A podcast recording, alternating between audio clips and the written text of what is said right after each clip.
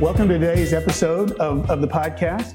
I want to welcome with me Miss Amanda Stone. Amanda, welcome to the podcast. Hi, thanks for having me. This is her first time doing something like this, and it's always a little bit uncomfortable the first time you do a podcast like this. Uh, she's done radio and she's done things for the university, but this is always interesting to meet somebody for the first time and then welcome in, welcome them into the podcast. So, Amanda, tell us a little bit what about what you're doing uh, in your career right now. I just uh, started my first season at University of North Texas. I uh, left a job at Louisiana Tech after seven seasons, and so this is my third head coaching job. Awesome. So the head the head women's coach at North Texas. Mm-hmm. So we're excited to have you on today. So tell us how you started your playing career. Um, as a junior. Yeah, yeah, as a junior. So I think I, I think there's a picture of me when I'm like two or three years old with a racket in my hand. Um, my parents met at a tennis tournament. Um, our whole family plays, whether they play at a very high level or just, you know, competitive on holiday weekends. But yeah, all through, all growing up, we all played tennis. Yeah, so we've got a we had a guest on, Dr. Neeru Jayanthi. He's a, uh, a, um, a physician in Atlanta, and he has two children and he bought them both shirts and the shirts say i'm told i like tennis. Yeah. so it sounds like that's what it was like for you and your family. Yeah. So started young uh, when at what point did you start getting lessons getting competitive and what did your compet- your junior career look like? So i played all sports up until i was about um, i think 14 i had to narrow it down. My dad coached me most of the time. I took some lessons with our local high school coach, but never really was a part of a club, especially nothing like this here at Tucker. But um, I, I chose tennis and basketball going into high school are the two sports I really chose to try to be good at, and basketball primarily is number one, actually. So I stopped playing um, summer tour- tournaments then and started playing AAU basketball. But while I was still playing high level of tennis for juniors, um, I played USTA. We were in the Missouri Valley section. I think I was, you know, top top five, six in the Missouri Valley. It's, it's been a while ago, you know. And, yeah, yeah. Um, but yeah, so I actually took the basketball route. I played basketball at Oral Roberts and then transferred um, and played and got a tennis scholarship at Northeastern State and played. So hold on. So you started. There. So you started your college career as a basketball player at yes. Oral Roberts, just yes. down the street. Right, we're yeah. shooting this right here at, at uh, the Tucker Tennis Academy, uh, owned by the Genesis uh, Riverside Health Club facility. Um, so just probably what a mile away is Oral Roberts. Yeah, I mean we can see the the towers from here. And so you started as a basketball player there, right? And uh, then at what point did you say, you know what, I'd rather play college tennis. That's actually interesting. It is interesting. Yeah, I have a very interesting athletics path. Um, you know, it just wasn't a great fit for me at Oral Roberts. Um, I I did transfer and went to a JUCO at Eastern Oklahoma State College and played another year of basketball. I wasn't sure where I was going to go after that because it was a two year college. I took my I tagged along with my brother on a official visit to another college. What was it? Cali College. Okay. For golf. Yeah. Okay. Yeah. Hey, wait, he played golf. Yeah. Gotcha. Okay. Yeah, and um, the coach had recruited me to go there after Oral Roberts for tennis and basketball, and he was asking me what I was doing. I was like, I'm not sure yet. And he made a call to Northeastern State. They called me the next day. They're like, Where was it? Northeastern State. Is that so? Is that where you met Chris? How did you get to know Chris? So after I graduated, I because I think Chris was at Southwest Baptist Got playing it. at the same time, but we didn't know each other then. But when we both coached later on, I was at Northeastern State, he was at Missouri Western, and we met each other coaching. Awesome, yeah, that's that's really so. Started as a basketball player, transferred. Tell us what your college uh, tennis career looked like. It was um, that fall before that first fall was a little rough. Hadn't played much tennis, you know, because I while, hadn't yeah. played in basketball. But um, I think my dad took me out every day that summer before we started, and we just hit tons of balls again. And then my coach Ron Cox, uh, he was great with me. He you know, he let me kind of like ease back into it. He didn't play me in a position that was going to be too frustrating to start. And uh, by the time I was a sophomore then, because I got to do five years of athletics because I played okay, two sports. Yeah. Mm-hmm. Um, by the time I was a senior, I was one doubles. We were our team was 11 in the nation. Our doubles team was ranked 11 in the nation, and I was playing four and five singles, and I I went undefeated my senior year. Nice. So, so it started a little rough, kind of getting my swing back, and then it ended up really well. Yeah, just working hard at it. So after graduation, and and backing up to your junior tennis career, how many tournaments would you say you played uh, a month? What was your practice like? Would you say that it was more of a kind of a junior social career or semi serious? I would say it was pretty serious up until I chose basketball. Um, so we did travel. We never went to a lot of national tournaments, and Got I it. guess we never pulled the trigger to get super serious in tennis because it's not what I wanted to do in college at the beginning. Makes sense. Um, but yeah, like I practiced a lot. I wanted to be the best when I, you know, at that sport when I was doing it Sure. and um, you know we logged a lot of hours on the court and we traveled to all the oklahoma tournaments all the missouri valley tournaments until you know we switched gears and started traveling to all the basketball tournaments all around the country Well, and I say it all the time that good athletes find a way to be competitive in tennis, um, regardless of when they find when they decide to get serious. right right? So it was very clear that you were doing multi-sport, and I think every doctor would tell you right now doing the multi-sport was probably a really good thing for you. yeah Um, but interesting to be able to play two different college sports. Uh, so clearly a great athlete. So tell me, once you graduated college, finished your playing career as a as a co- collegiate athlete, what did it? What kind of a career did you go into after that? I was um, journalism major so i actually went into technical writing for a little while in kansas city Worked- Technical writing. yeah i wrote the uh, fitness watch manual for garmin Really? yeah um, Which Garmin's got a facility here? Was it here in Tulsa? No, we, I don't think they had the facility here yet. Got And it. So I was in Olathe, Kansas, right outside of Kansas City, and uh, I just wasn't wasn't for me sitting in front of the computer all day. So decided to go to grad school. Didn't want to pay for it, to be honest. Everybody needs an assistant coach or something. Right. So I was like, well, you know, I can try to, I'll try to coach, you know? And so I ended up going to a division three school, Rochester University, being the assistant coach there. Loved it. Loved working with players. I could feel like what I was doing was making an impact where I didn't feel that at my previous job. And my um, Northeastern State, the head coaching job opened. My former coach retired, and I made a call to the athletic director. He's like, "Yeah, put your application in." And I got really fortunate to get that job after assistant coaching for only two years, and that's how I kind of got on the path. And what was the graduate degree in? I was actually doing um, my MBA at Rochester. They have a really good business school. I didn't finish it, um, which I sh- I should. I guess I haven't the hours still. But when I went to Northeastern State, part of the coaching uh, contract was that you teach classes. So I have my um, master's degree in kinesiology now. oh, good. Okay. Yeah. And so from there, then uh, talk about your head coaching career, different universities, uh, and how you made it where you are now. So Northeastern State was great. Um, it was familiar. It was easy for me. The transition. I was familiar with the place. I had played there. I knew what kind of players we needed to get to make the program very good again. When I played there, we were nationally ranked, like I mentioned, and it wasn't the first time that program had been nationally ranked.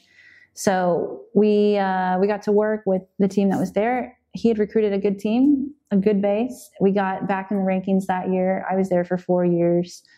Um, we were conference champions, I think, three of those four years when we had, I think, three 20 win seasons. And we, my team I played for had the school record of the highest national ranking.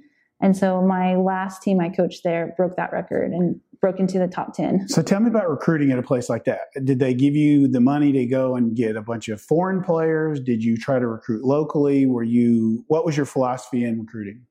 So there had always been um, more international, and even when I played, I there were I was the only American on the team. Um, so we had a good pipeline of players coming in like that already there, and we Sure. kept with that. We did bring in a girl from Bixby to play while I was there, Yeah.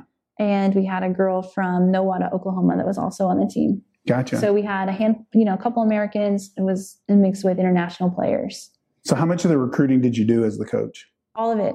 Yeah, and it sounds crazy to ask that question, but I have interviewed coaches that they leave the recruiting to the assistant coach. Oh, I didn't have an assistant coach, an official assistant coach. Actually, so I brought my dad on as the assistant coach there. The volunteer, he was Volun- voluntold to be the assistant coach. he coach. was voluntold, yes. He, So So tell me then, um, walk me through though recruiting trips. Were you able to go and recruit foreigners? When you recruited them, did you get to go in person or was it just email? Kind of walk.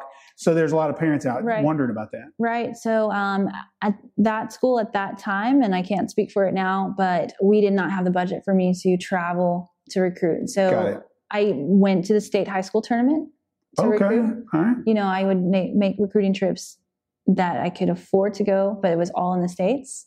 Uh, we just did not have enough money to go overseas to recruit. So did you have to manage your budget in that? Did they say you've got a budget and your budget tennis wide included recruiting? yes. Okay. Yeah. That makes it tough. Yeah, and then we had some donor money. Um, we would do fundraisers to like you know add to that budget, but it was it was very small. There was no no space for a flight to Europe. I think a lot of folks don't realize, um, you know, people out there wonder why is this college good and that one's not, or this college is great and this one's only good, and why are they not recruiting players from all over the country? Uh, you look at like Georgia Gwinnett, Mhm. which is like I think in men D two or D three, I can't remember. And there are years where they're beating up on really good D one teams because they're recruiting foreign players and, and really good American players. Mhm. Um, but they've got an administration who's committed to them Right. uh, and allowing them to travel all over the country. Wake Forest back in the day was doing the same thing. They were flying to, you know, islands off the coast of Spain to recruit.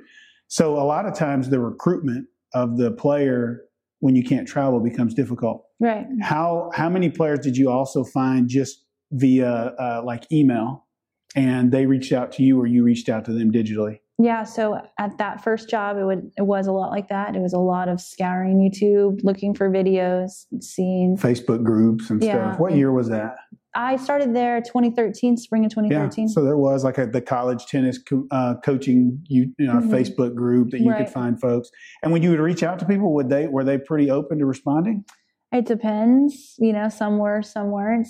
You know, like I think a lot of times players get stuck on, you know, what division it is. Really? And instead of maybe what level the school is, you know, what tennis level it is. Right. And um, that was a battle that we had to fight sometimes Gotcha. recruiting at Northeastern State. So And so from there, what was the next uh, next stop? next stop, I was at Louisiana Tech, Okay, and I um, tell me the city. Uh, Ruston. yeah, Ruston, That's what I thought. yeah, Ruston, and um, took over that program. It was a complete rebuild. Um, a lot of players who graduated took that job a little late, and then they had a lot of seniors as well. So we had to bring in a big recruiting class to Gotcha. start. So that that took a little while to get that program running, and we ran into a COVID year, and And Mhm. so you arrive. A lot of seniors are leaving. You're what was that? 2019. no, I took that in uh, 2017 was my first spring So there. 2017, and so three years in, you're running into COVID, making it more difficult. yeah, Tell what was the recruiting philosophy there? At the beginning was to get a roster, and just build a team. just you know, let's have. Was Dad voluntold to help there too? Uh, not in the very beginning, um, A little too far away. yeah, it was. I think it's a seven-hour trip with no stops from here. So we're from here, And, um, oh, you're from Tulsa? from Claremore. Gotcha. So, um, so no, he he helped me like from afar, you Got know, it. over the phone, you know, kind of Yeah, yeah. run some things off off him. But yeah, in the beginning, that was you know, was building a team. You know, we had to, I had to change like what type of player I was looking for because we were competing in a different level. Um, so kind of started over with renewing like contacts, making new contacts with um, recruiting agencies, with academies. Well, and that's 2017. So uh, if I remember right, that you're right around the birth of UTR. I Mhm. mean, it's not quite there. And, and I remember those early UTRs and how much they've changed. oh yeah, a. Um, uh, my child played in a national tournament. And there was a 12 year old back then that was uh, like an 11 UTR. Mhm. And watching him play now, he'd be like a eight and a half, right?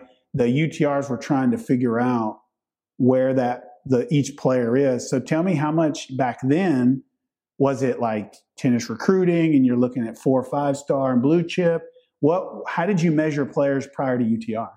Um, yeah, tennis recruiting I, I used. Um, and then, you know, it's just my eye. Okay. So but if you couldn't go see them, if they're in Russia and you didn't have a it was it video? Yeah, with video. Really? Yeah. So, you know, they're, How accurate was that? Because they're going to always show you like the very best of what they can do. Uh, for sure. Yeah. and we like to see a video where you're playing points, preferably a match, parents. So a whole a whole match, okay. yes, because you know you can't um You can't identify. you can't manipulate We- that. Yeah, I mean, right. We want to see you play a real match, not someone that's just Right. But um, yeah, there you know you have the risk of missing, but um, you know they can't fake how well they move. They can't fake you know like how what how what they look technically like. And you know if I didn't think they were a good athlete, I wouldn't take the risk a lot Sure. of the times. Okay, so if they had like if they were very pretty strokes out there hitting it, looking, but you noticed a lack of athleticism, you might look for a, or I mean, maybe like if they had great strokes and you know, I don't know. It's just it's hard to it's hard to You know explain when you see because it, like it, it is. It's just kind of more. It's like a feeling like, hey, this kid looks like she can play. You know. gotcha. And then I did learn a big lesson there is to look at the results. And you know, sometimes these players are playing at like higher level people, but losing all the time. Versus maybe they're not going to as high level tournaments, but they're winning all the time. So what so are you looking for? Which one of those two? I started gravitating more towards kids that would win. Really? Yeah, because it's hard to teach someone how to win and have that, you know, that competitiveness. Sure. So So a low, uh, if they're if they're always looking to be at a higher UTR and compete against players a little bit better than them, but they're always losing, that was kind of a, a negative for you. I wouldn't say it was necessarily a negative, but you know, if you're going to these UTR tournaments and you're like maybe a high nine, but you're never beating anybody above you and you're losing to players below you and your results are based off your close Right. losses, you know, maybe it's better for me in a certain situation to take someone that's a, a nine that's winning some matches above their range and that has that more of that upside and they understand how to win. It's interesting because a lot of coaches are very uh, interested in where the UTR falls. Mm-hmm. But so parents and, and I think kids also will kind of chase raising their UTR. Yeah. But but then when they get to college, you need them to win. You Yeah. need you. We need to, we need the singles point. I mean the doubles point, and then we need a singles court right, from them. And so it's kind of an interesting balance because they're trying to get the UTR to a point where somebody will recruit them. Yeah. But then once they're recruited and they walk on court, they've got to win. Yeah, exactly. That makes a lot of sense. So uh, from from there, now you've made it to where you are now. Yep. So Tell I, us a little bit about the university. What would make your your five minute sales pitch to players and parents out there? okay, I um, had a great few years at Louisiana Tech, and um, we ended last year nationally ranked.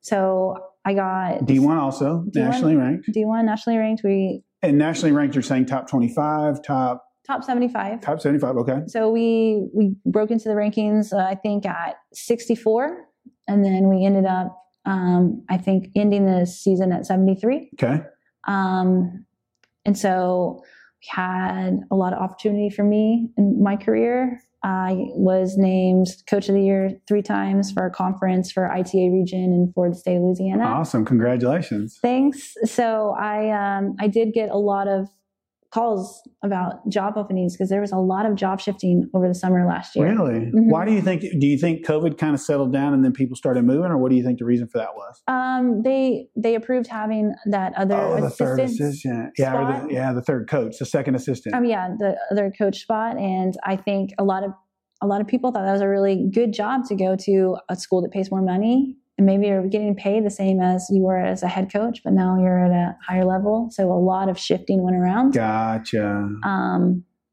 and then I, you know, I got I got calls from Power Five schools. I got asked, I got offers from lots of different schools, but you know, North Texas to me has everything that we need to make it an elite program. It's got the location, it's got the money, it's got the facility. Tell us where it is. It's in Denton, Texas. Yeah, yeah, I've been I've been there. It's a what is it? About an hour northeast of, of Houston or so. What? No, actually, we're only regionally. we're 30 minutes from Dallas. Thirty minutes from Dallas. So how far from Houston? Then maybe three hours. We're probably four and a half because Okay. we're on the north side of Dallas. Gotcha. So thirty minutes from Dallas. So a player that's going to fly from outside the country would probably fly into Dallas and then drive. Yeah, the airport is 32 minutes from us. You've probably driven it a bunch of times. Yeah, we've driven that yeah several times already. So you mentioned uh, location. That is a great spot. Yeah. Also, tell me about uh, recruiting and how they've invested in how, how you're able to recruit. Uh, the budget is amazing, so we have enough money to see players to really know who we're bringing into the program. Which you know, like you mentioned before, seeing them in person versus seeing them only on a video. Yeah it makes a huge difference. There's a lot less, you know, questions, and um, yeah, they've they've invested a ton of money in athletics. They've in their facilities, all kinds of things, and I think it has everything we need. What about what do the facilities look like? We have uh, awesome facilities. We have 12 courts. We have a big clubhouse. Um, we have um, we have scoreboards on every court.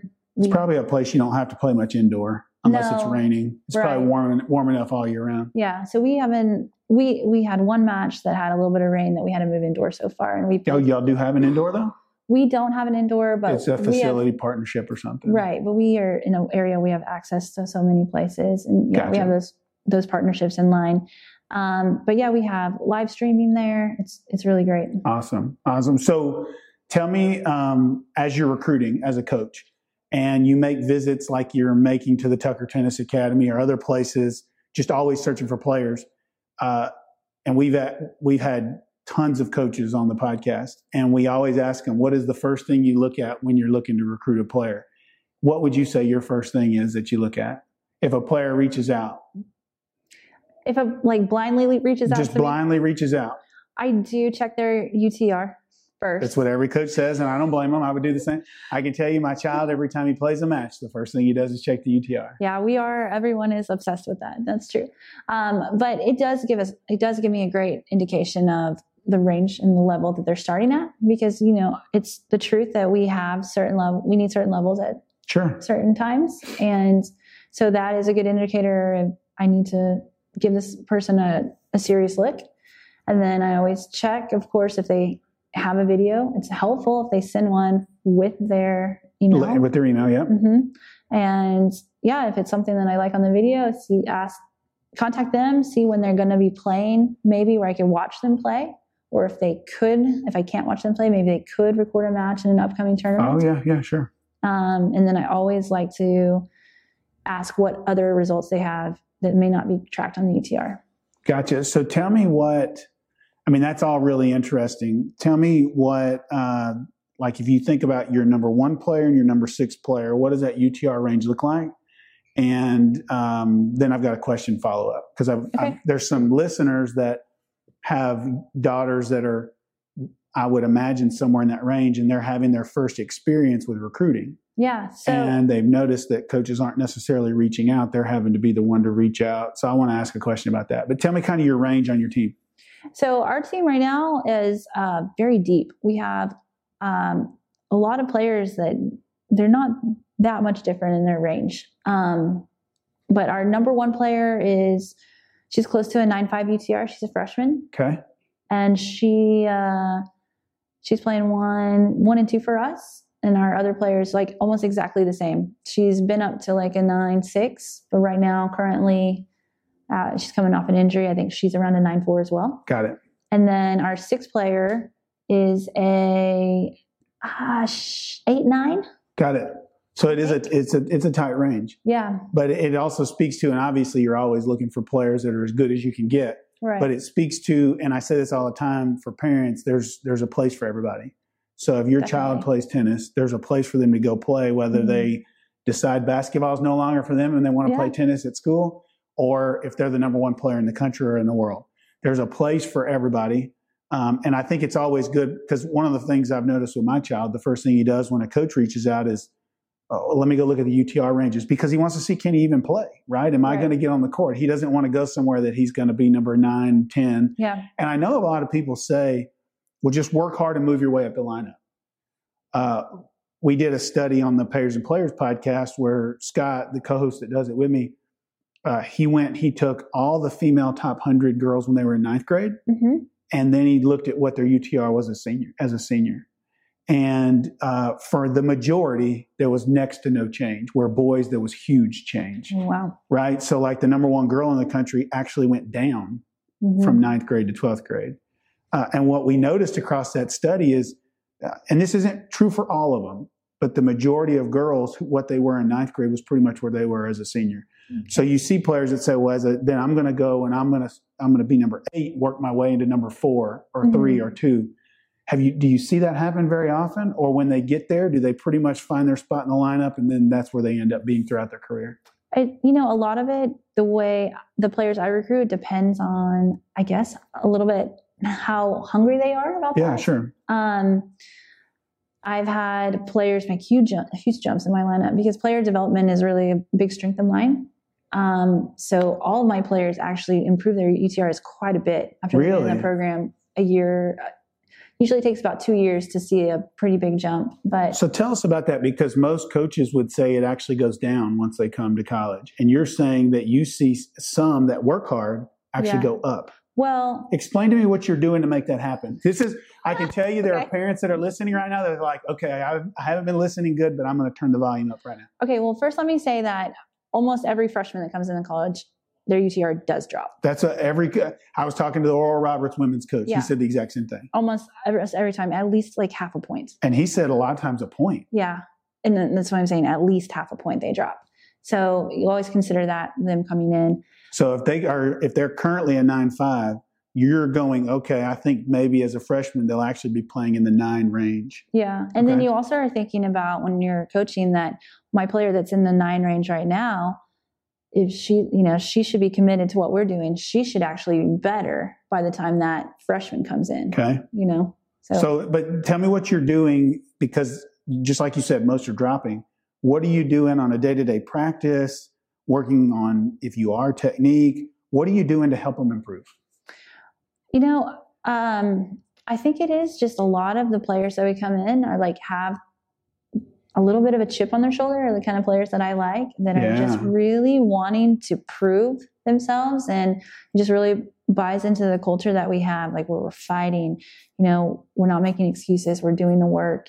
And like they're hungry to do something while they're in school, not just play the matches. Like um, at Louisiana Tech, the last two year, last two seasons we had, our players have set all, nearly every record for that school, and they've had good teams in the past too. Right. Um, but you know, we just had players that had that that high expectation, and then again, like we're looking for a certain type of player that we think have upside to start with.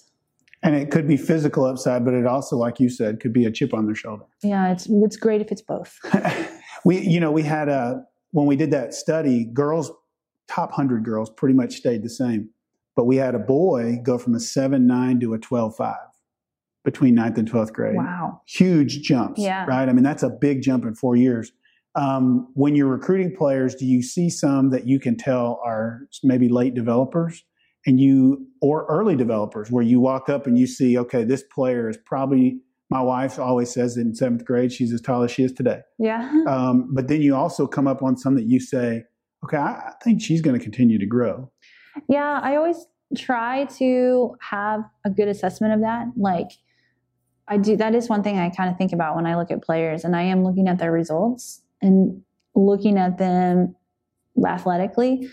You know, are are they are what they are, and is that good enough for them to stay at that level? Because sometimes it is. sure You know, sometimes that's fine, and then i mean if they're a 10-5 that's yeah, pretty like, dang I'm, good I'm let's take, let's I'm keep them a take 10-5 you, right? Come on, you can stay as 10-5 as long as you're here. that's right And then, you know, and then versus like some players you do look at, well, maybe they didn't start until they were like 12, right? And still some room to improve there there's some room to improve. They're they're challenging these people that are above them. They have some wins outside their range, you know. So maybe these are players that can come in and they really buy in and they do make that jump. Yeah, I think uh, being in a university that's not, uh, you know, and I think every coach thinks of it different. When I coach, I coach both football and golf, and we were at a uh, in a little town, and Mm-hmm. so you have to squeeze every ounce out of every player that you can to be successful. Uh, if you're at, uh, uh, you know, the University of Southern California, it's probably a little bit, bit easier to just get who you want and just let them compete. Right. Um, so you're you're trying to squeeze every little bit out of every player that you recruit, Yes. which I guarantee every parent is proud to hear. They Yeah. they want to see their child get better. yeah. Um, so tell us, uh, just kind of transitioning. Tell us kind of uh, what your upcoming season looks like. I know we're in February, so y'all probably played some matches already. Yep. We so our our season has has started. We played nine matches already. So we're sitting at six and three. And right now, being in like I call it year zero, but my first year Sure. with this team, um, we're really, really like emphasizing our culture. We're emphasizing like how we compete with our efforts, with our determination, and um, kind of letting the results take care of themselves and Sure. judging ourselves on, hey, did we compete this match? Did we bring everything that we had to the court? Every player. Got it. And we've done well up to this point. Our team's super young. We have four freshmen, Wow. three sophomores, and only one junior. And she's been hurt these first nine matches, and she's one of our top players. So we've we've been in a little bit of a challenge as a young team without having that upperclassman better player in the lineup. So it's been really good to see how we've responded to that as a team and those things that are important to our program. Um, and three of our losses were four three losses. Does everyone understand the scoring? Oh yeah, yeah, yeah. Okay.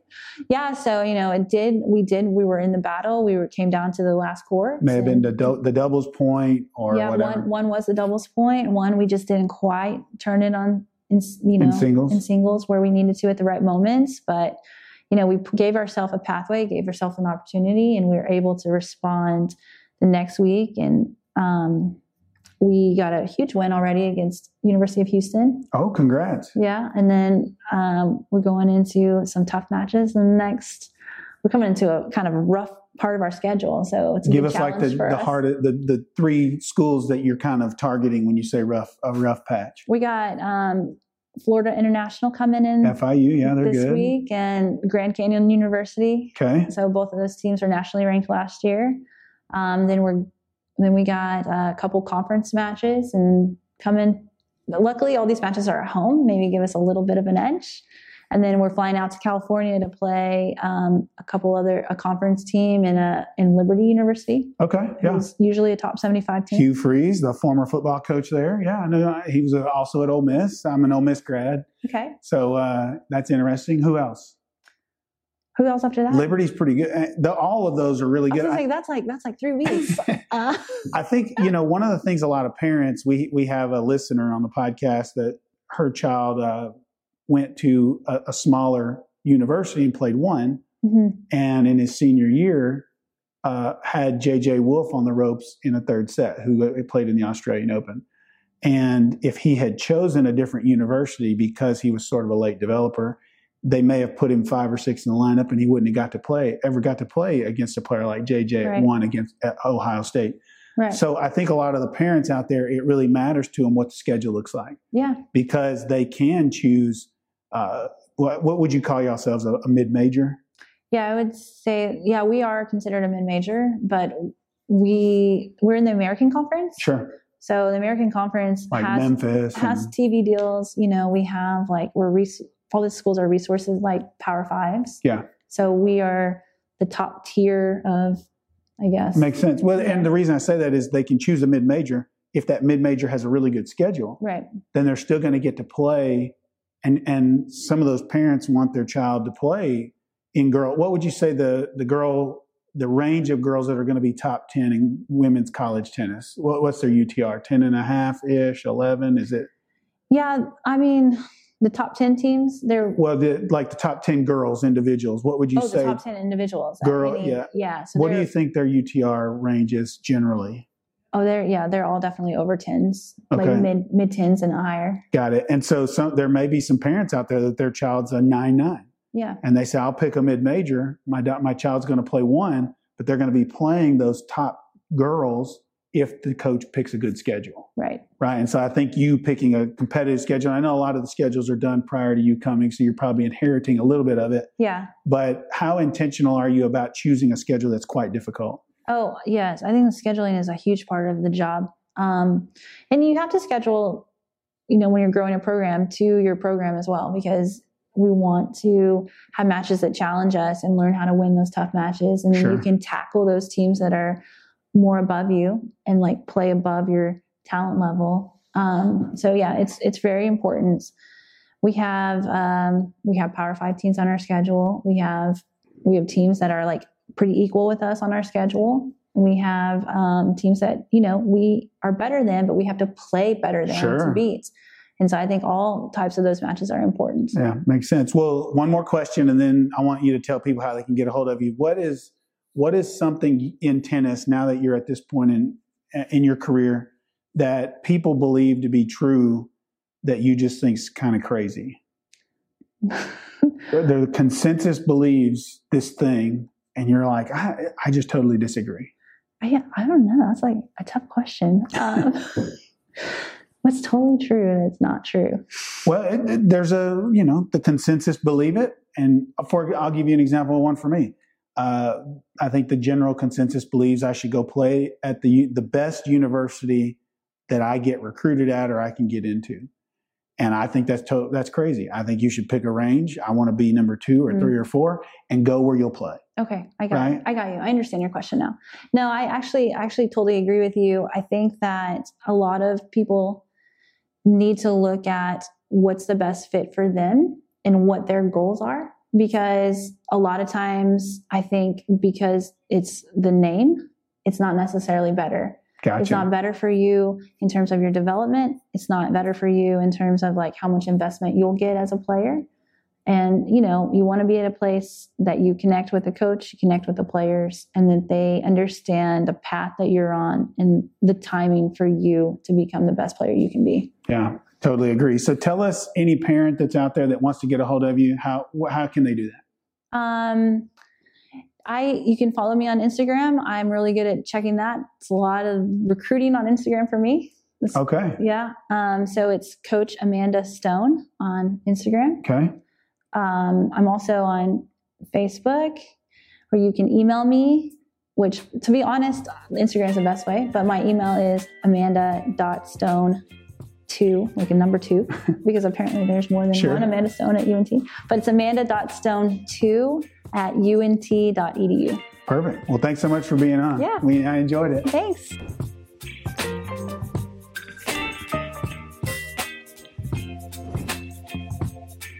Baby, you give me ice and fire. You're giving me wind and rain. You're some kind of butterfly.